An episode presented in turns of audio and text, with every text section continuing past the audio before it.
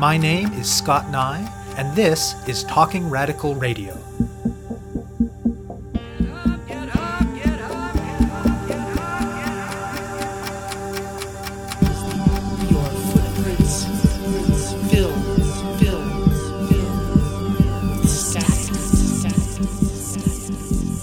Hello, and welcome to Talking Radical Radio, where we bring you grassroots voices from across Canada. We give you the chance to hear many different people that are facing many different struggles talk about what they're doing, how they're doing it, and why they're doing it, in the belief that such listening is a crucial step in strengthening all of our efforts to change the world. On this week's show, I will be speaking with Martha Roberts. There's something a bit weird about how we talk about health.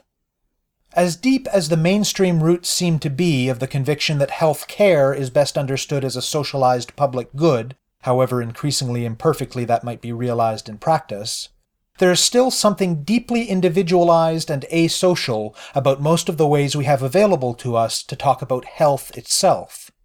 From the majority of professional public health discourse to that aunt that always raises her eyebrows when you take a second helping of dessert at a holiday meal, we're bombarded with incessant messaging that links our health to a very narrow spectrum of individual behaviors. This completely ignores the ways in which far more of the circumstances which determine our health are about how our lives and communities are socially organized.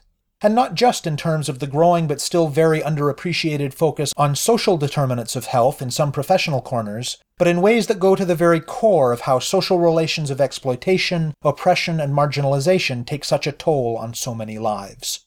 Structural determinants of health are where the analysis needs to go, according to today's guest. Roberts is a community organizer, a midwife, and an educator in Vancouver, and a member of the Alliance for People's Health. They're a collective of health workers, grassroots organizers, and community members committed to the struggle for health for all. Their work combines popular education, organizing, and mobilizing in working class communities in Vancouver in a way connected with and informed by liberation movements from around the world and among Indigenous nations on Turtle Island. Along with their important work on the ground, they are elaborating a cutting edge analysis of health that, for instance, identifies social justice as prevention of disease and participating in liberation movements as a form of healing. I spoke with Roberts about the group, about their analyses of health and social justice, and about ways that progressive health workers can and do participate in collective struggle. We spoke by Skype to phone from Vancouver. My name is Martha Roberts. I'm a community health organizer and a midwife, as well as an instructor both at Simon Fraser University and at the University of British Columbia. I'm a member of the Alliance for People's Health, and I'm also a member of another organization called Red Sparks Union. The Alliance for People's Health is just that. It's an alliance of progressive health workers and community organizers who believe that health is rooted in our economic system. And in order to achieve health and to reduce health inequities, we need to have economic transformation. So I'm a founding member of the Alliance for People's Health, and our roots lie in shared community organizing efforts so in 1997, I was a part of a group of welfare recipients who began a fight to increase welfare rates in British Columbia. That was my first collective kind of community-based organizing effort for economic redistribution. And then in the early 2000s, I became a coordinator and organizer with a group called the Bus Riders Union, so we waged a successful collective struggle to fight against cuts to the night bus service and won $5 million in services for working class communities in the lower mainland. So through these organizing experiences, we learned that collective efforts make a tremendous impact on the health of our communities. And in fact, in the bus riders union, economic justice was important for us, but so was environmental justice and we became educated in the impacts of environmental degradation disproportionately on working class communities. So I became introduced to the idea of popular health through my community organizing work and at the same time was studying to be a midwife responding to unmet maternal health needs. So these two projects kind of came together in forming the Alliance for People's Health. Through the Bus Riders Union and through other community organizing work we had come into contact with a number of liberation movements internationally. And in particular, we were interested in the National Democratic Revolutionary Movement in the Philippines, as well as Palestine liberation, and then experiences of liberation struggles, anti-capitalist struggles in Cuba and Venezuela and in other Latin American countries. And so we were inspired by the models of community generated alternatives that we'd seen. And a number of us had traveled abroad and integrated ourselves into organizations that worked on community health, specifically Venezuela, Cuba, and the Philippines. And so in 2005 and early 2006, several of us got together and said, we see these great examples with liberation struggles. We see that participation in liberation struggles is good for people's health. and we see that winning these class struggle campaigns improves the health of our communities. So let's raise awareness both of liberation struggle as an antidote to disease as well as a way to involve people in generating community-based responses to what are structural health problems. So we formed in 2005, 2006. The politics of the organization aren't very palatable to physicians who predominantly under capitalist medicine are petty bourgeois or outright bourgeois business owners. So we tend to be majority nurses, midwives, researchers, and community members. We don't tend to draw in a lot of physicians, basically. So when we founded, we were all community organizers to start with. And then we embarked upon two different projects. The first project was political education for health workers and community members who are interested in health. And the second was to do what we called the People's Health Series. So that is actually doing popular education on health promotion and prevention in our communities. So we started out all as community organizers with experience in organizing, but as we began working, we began to draw in, in particular, students, so med students, medical residents, nursing students who were interested in applying social justice principles to their work or using their work to promote social justice would come into the organization and get a grounding in how to actually do health work that is responsive to health inequities. So initially we were all organizers and also students or health providers ourselves, but as we progress we draw in more folks who don't come from a social justice perspective initially, but are educated around a social justice perspective as they participate. Lay out for me a bit more your understanding of what health means and how the analysis that the Alliance for People's Health has is different than maybe the mainstream understanding of what health is and ways to act to support health. So we start with what we view as a sharp critique of what we call the structural determinants of health. The social determinants of health, access to housing, access to meaningful employment or a living wage, access to childcare, unemployment insurance, those kinds of things that have come to be known as the social determinants of health, are access to what we call a social wage. So workers who are generally exploited under capitalism, who receive less in the return of wages as they produce in material goods or services throughout their work, have a general level of exploitation, and in order to fill the gap between what their wages pay them and what they actually need to live, they need to have access to public services. So that's the social determinants of health. We need to have a living wage. We need to have secure housing. Our kids need to go to school. So we start with that social determinants of health perspective and say, well, is access to social services enough? What about exploitation? What health impacts does the daily experience of exploitation have on working class communities? So our perspective of health starts with saying it's not just enough to have enough. What we actually need to do is look at how the process of being exploited as workers impacts health. So then we start to dig into the idea of power and control. Do communities or individuals have the power that they need in order to lead meaningful lives? Do they have the control over their life circumstances in order to be healthy? And then we say, let's look at systems where they have equitable distribution of wealth. So we know everyone always points to the Nordic countries, in particular Norway, as being a country that has very high rates of taxation of the rich and much better social distribution than we have in Canada. And then we can compare Nordic countries to countries like Cuba or Venezuela who have in proportion to their national product or their income level as a country, have very low levels of infant mortality and very high life expectancy. And we say it's not just about money. Yes, money is good for our health, but it's also about democratic control of systems. And then we say, well, if it's about democratic control of systems, do we have democratic control over medical diagnoses or medical technology or pharmaceuticals? And then we say, we start to critique medicine as a business. And it's not just big pharma or pharmaceutical companies that are a big business. It's also physician care that's a big business. And then we start to dig into what do working class communities think about their health problems? So things like diabetes or heart disease, we start to critique these as diseases of capitalism where we're being told that we need to take medications when in fact, why aren't we talking about social justice as prevention of disease? And how much of a biomedical perspective on these chronic diseases is generated by a drive for profit? And then we get into the idea that participating in liberation movements is a form of healing. So we know that or we have witnessed at least, of course, no bourgeois academic scientist wants to study this, so the literature is thin if you want to talk about evidence base, but the practical experience of people and movements is that when communities are organized, their health is better.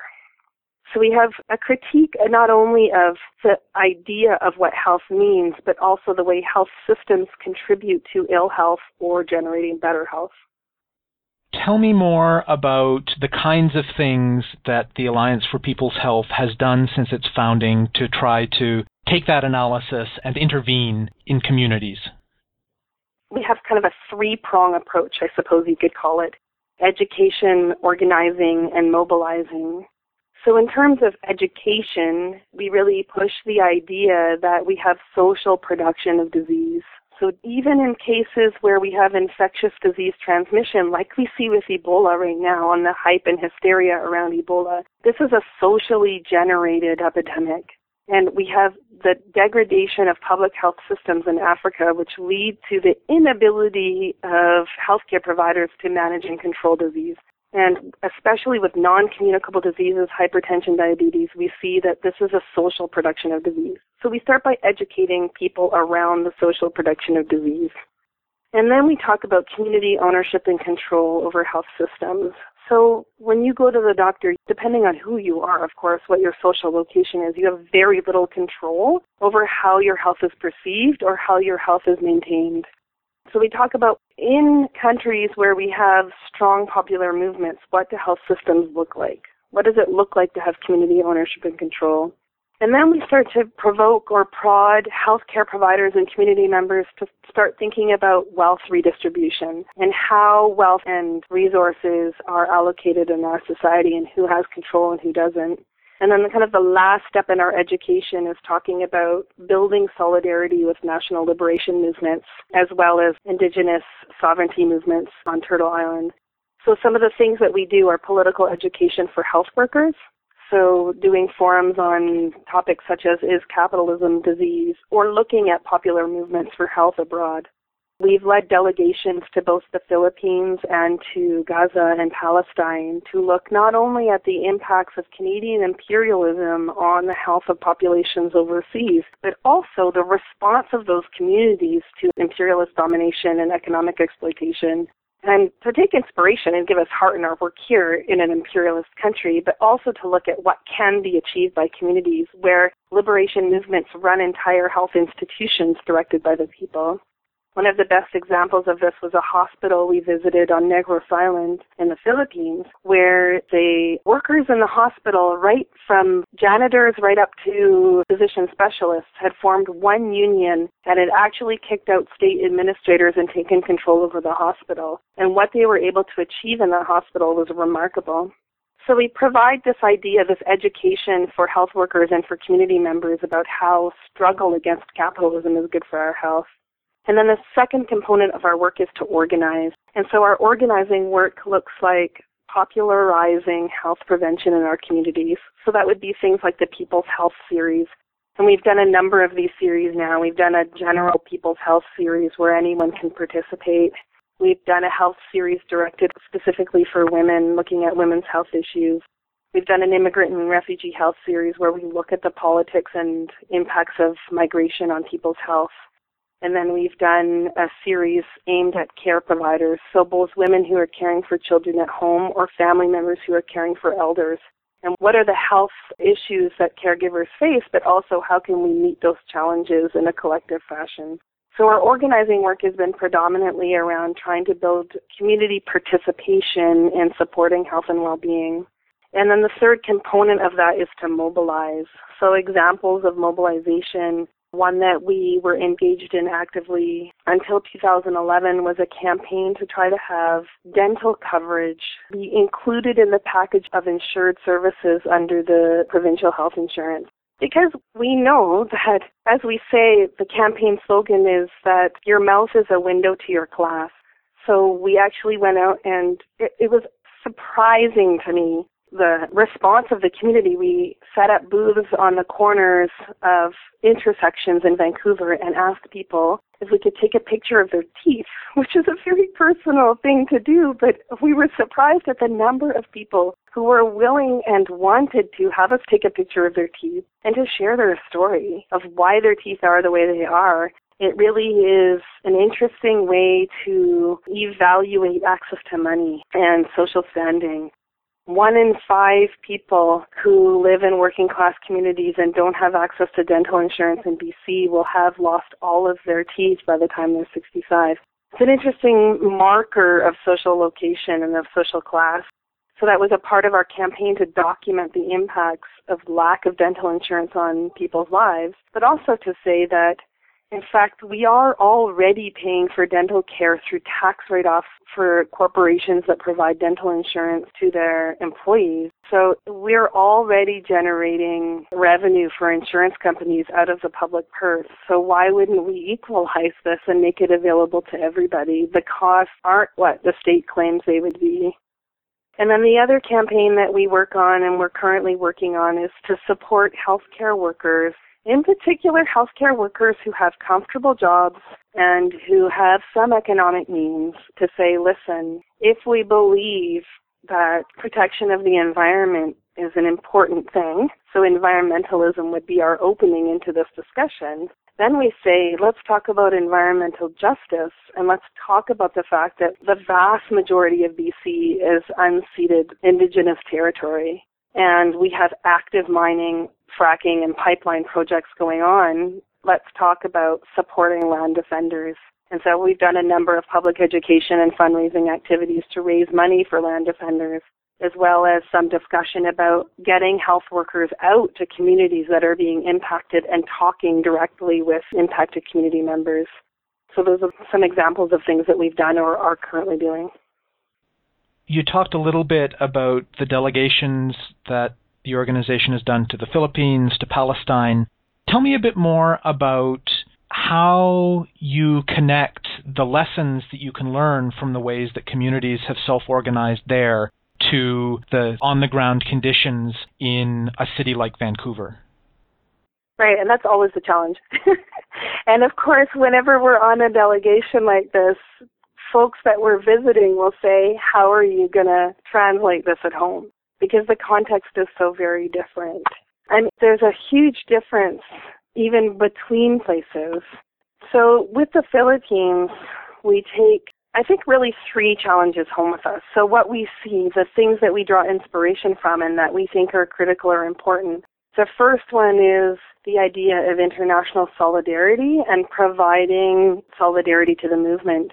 So the health projects in the Philippines the health workers in those projects are targets of tremendous state harassment, militarization, death threats, disappearances, arrests. For example, in 2010, 43 health workers in the Philippines, in a city just outside of Manila, not far from Manila, were arrested and detained and accused of being members of the New People's Army, which is the armed wing of the Communist Party of the Philippines, and were detained for over 10 months in prison. And so then we had to mobilize our health workers and our members here to provide solidarity and support. So we hosted a number of rallies, fundraising activities, educational activities We presented letters to the consul of the Philippines here. We sent letters to the president of the Philippines, to state representatives in the Philippines to defend the rights of health workers to participate in a revolutionary movement. So there's that component of creating a lasting alliance to say that this isn't just a problem of people in poor communities. This is a problem of structural inequities which are globally generated by multinational corporations.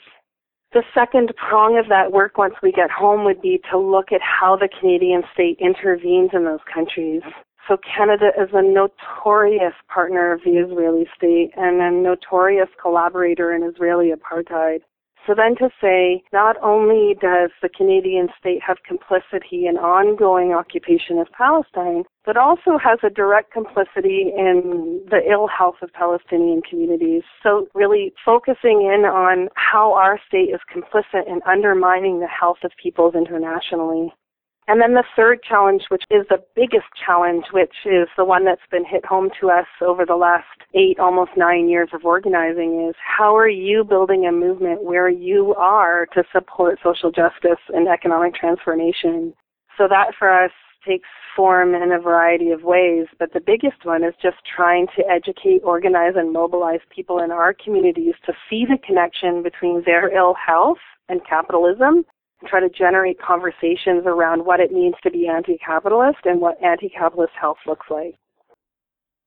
Tell me more about the range of reactions and the range of conversations that you get into in response to your analysis of health, both from folks who are members of poor and working class communities in Vancouver, but also from other health professionals overwhelmingly when people participate in our events, the first common reaction is, oh my gosh, you've just made sense of my experience. You see this kind of light bulb moment where people are like, oh my gosh, it's not just my fault. And they say, oh, I see now that I've been bearing this heavy burden of guilt or self-blame or we're told that like we ate the wrong thing, we didn't work out enough, we didn't make the right choices. This is the overwhelming public health message you're ruining your health by not doing the right thing. And so people come and they just, you see this release of tension in their bodies and this sense of, thank God, it's not just my fault. Now what am I going to do about it? For healthcare workers who are already thinking something's wrong, for healthcare workers who are already thinking, you know, I spend my whole day sitting in clinic with people and I'm not really making much of a difference. What am I doing here? You see them go, yes, I agree. The trouble is that it's like a mosquito against an elephant. We have a great struggle ahead of us. So in some ways it's a little bit overwhelming for people. It's a great challenge to build a movement and it's a great challenge to find your way to participate. But overwhelmingly people feel encouraged or heartened that they're not the only one that has this analysis. From mostly doctors, and I feel always a little bit like, you know, I actually appreciate many of the skills that doctors have, but structurally, as a profession, it's profoundly problematic. The way medicine is organized is profoundly problematic. And so we do get some reactions from physicians who say things like liberation movements, that happened in the 70s. We've moved beyond that now. Or those movements are just terrorists and what do we have in common with those people? Those kinds of defensive reactions to say that, you know, it's defending their class interest. That's those typical reactions of defending class interest.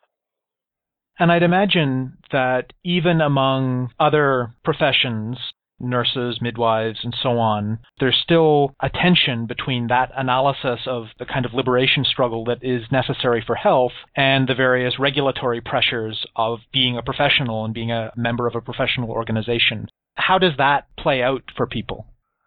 Absolutely, and this is a tension I experienced myself as a registered midwife.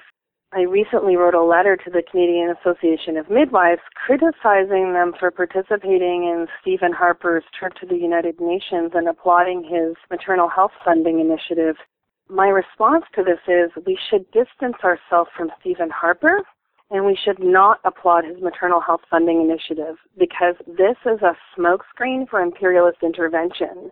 And of course, the reaction from the professional association is, well, our mandate is to increase access to midwives globally and to raise awareness around midwives. And we've hired this public relations firm who advised us to travel with Stephen Harper. I'm just like, oh, good grief. Right? Our class interests are becoming increasingly clear the more we have this discussion. So it can be overwhelming to be a member of a professional association that maintains a facade of progressive lingo without any substantive action to back that up. And those of us who do try to strike out and do something different do not have either the economic or institutional support of existing institutions, and we find ourselves both politically and economically marginalized. So it is really a hard choice for healthcare providers.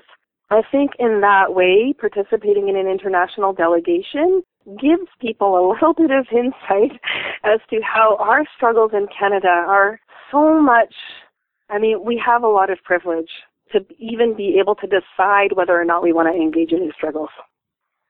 What are the key activities and actions that you see coming up for the Alliance for People's Health? I think the two most important things that we see coming up, and we haven't actually met as a group and confirmed this, but based on our discussions where I see this going, is one to hold a series of discussions leading up to a conference on the structural determinants of health. So to actually bring together people who either currently work on health or who are already organizing for social justice to talk about how we can both use an analysis of capitalism and health to advance our arguments and our work and B, use health projects to bring people into social justice organizing. And then the second big avenue of our work needs to be stepping up as healthcare providers and defending the land defenders to say that we actually not only morally but politically and economically believe that we need to support indigenous communities who are defending the land and also to talk seriously about what it means for healthcare workers both in our clinical work and in our political work to say that we believe in, in indigenous sovereignty. You have been listening to my interview with midwife and community organizer Martha Roberts of the Alliance for People's Health. To find out more about their work, go to aphvan.wordpress.com. That's aphvan.wordpress.com. To find out more about Talking Radical Radio, the guests, the theme music, and the ways that you can listen, or to make suggestions about topics for future shows, go to talkingradical.ca and click on the link marked radio. That's talkingradical.ca. I'm your host, Scott Neigh, a writer and media producer based in Sudbury, Ontario, and the author of two books of Canadian history told through the stories of activists, Gender and Sexuality, and Resisting the State, both from Fernwood Publishing. Thank you very much for listening, and I hope you tune in again next week.